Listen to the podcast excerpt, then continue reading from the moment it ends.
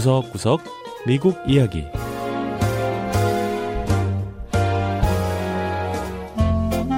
미국 곳곳의 다양한 모습과 진솔한 미국인의 이야기를 전해드리는 구석구석 미국 이야기 김현숙입니다. 미 동부의 대도시 뉴욕은 누구나 한 번쯤은 살고 싶어 하는 꿈의 도시로 불립니다. 그런데 미국에서 신종 코로나 바이러스가 확산하면서 뉴욕을 떠나는 사람들이 많아지고 있는데요. 이전엔 빈집을 구하기도 힘들었던 뉴욕 임대 아파트도 역대급의 공실률을 보이며 현재 6만 5천 채 이상이 비어 있는 상태라고 합니다. 코로나 사태로 왜 뉴요커들이 꿈의 도시 뉴욕을 떠나고 있는 걸까요?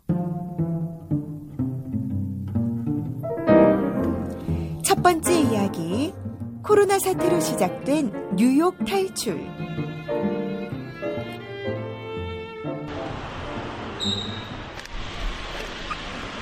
뉴욕의 중심가 맨해튼 거리. 좁은 골목에 이삿짐 센터 트럭이 여러 대 서 있습니다. 이삿짐 직원들은 아파트에서 짐 상자들을 부지런히 트럭으로 옮겨 싣는데요. 뉴욕의 많은 사업체가 손님이 없어 어려움을 겪는 반면 이삿짐 용역 회사는 고객들의 요청을 다 수용할 수 없을 정도로 호황을 누리고 있다고 합니다. So many people are moving to uh, Florida, California, and Texas. Those are the three. um, 오지 이삿짐. 센터의 총괄 매니저인 낸시 자프라니 씨는 요즘 많은 뉴욕 시민이 남동부 플로리다나 아니면 서부의 캘리포니아 또는 남부의 텍사스 주로 떠나고 있다고 했는데요. 이 세 곳이 요즘 가장 수요가 많은 장거리 이사 목적지라고 했습니다. 또 뉴욕에서 비교적 가까운 지역으로는 뉴저지나 코네티컷, 롱아일랜드로 이사를 많이 간다고 하는데요. 대도시를 벗어나 외곽 지역을 선호하는 경향을 보인다고 했습니다.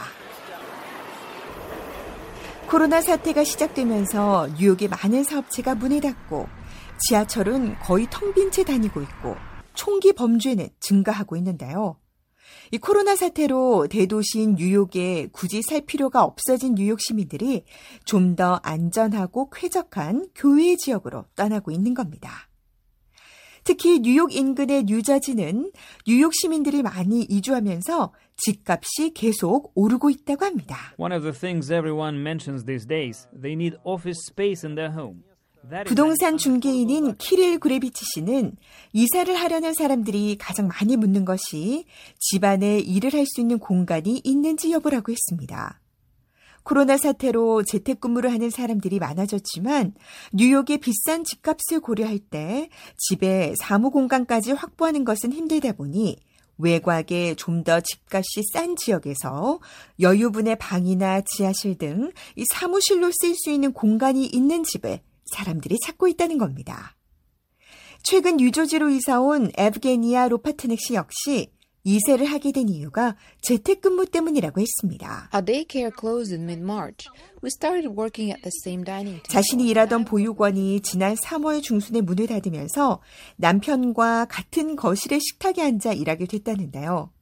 어린이집 선생님이다 보니 아이들과 화상대화 사이트인 줌을 통해 수업도 해야 하고 또 아이들에게 책도 읽어주고 노래도 함께 불러야 하기 때문에 조용한 자기만의 공간이 필요했다는 겁니다.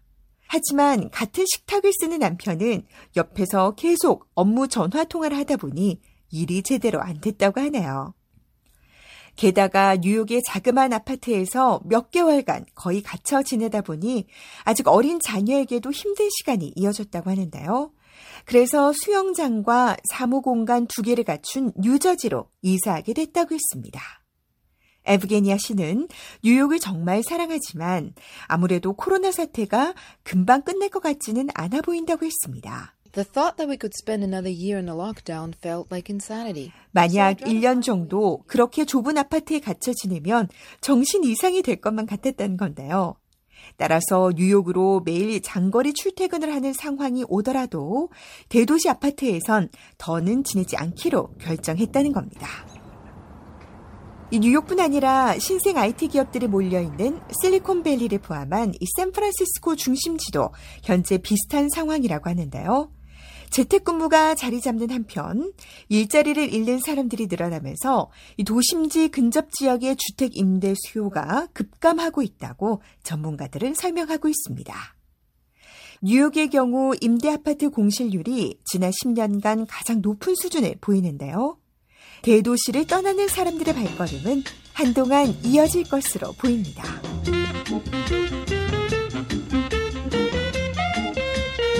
두 번째 이야기, 애완동물이 된 알파카. 알파카라는 동물을 들어보셨나요?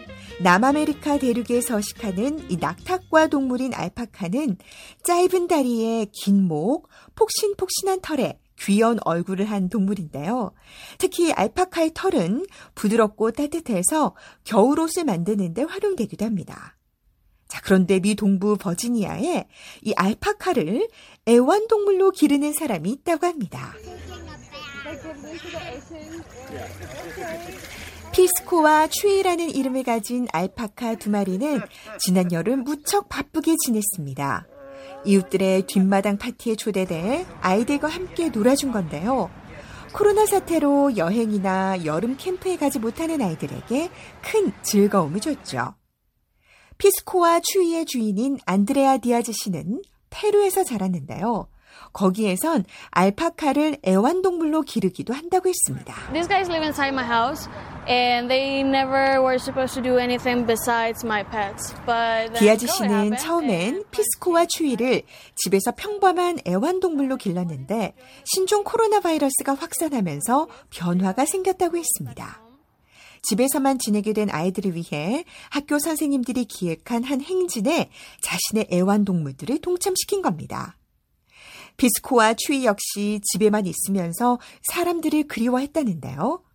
첫 행사를 성공적으로 마친 이후 사람들에게 피스코와 추위를 대여하는 일을 시작했다고 합니다.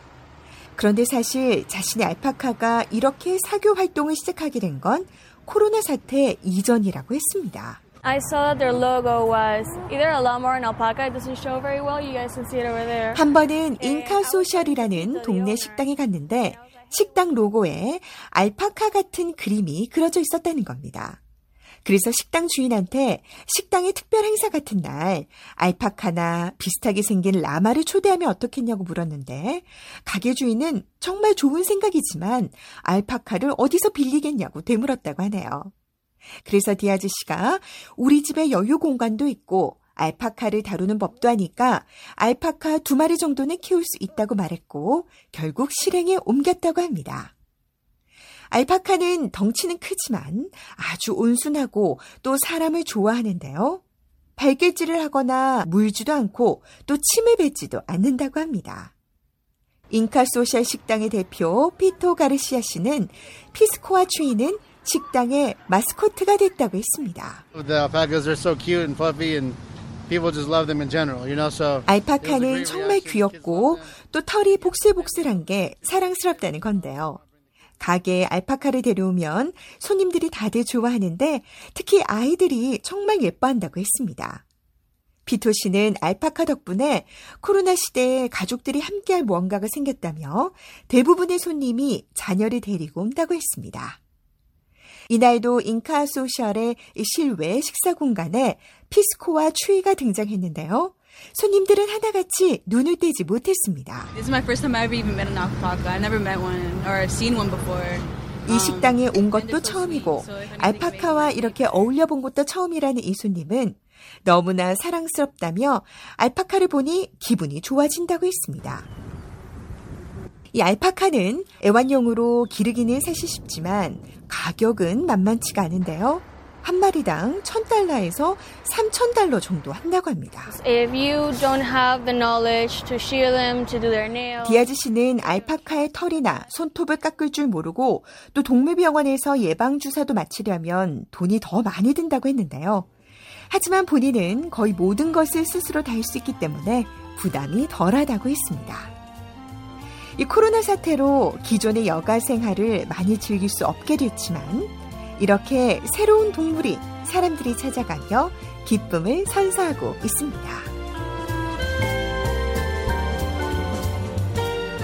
네, 구석구석 미국 이야기. 다음 주에는 미국의 또 다른 곳에 숨어 있는 이야기와 함께 다시 찾아오겠습니다.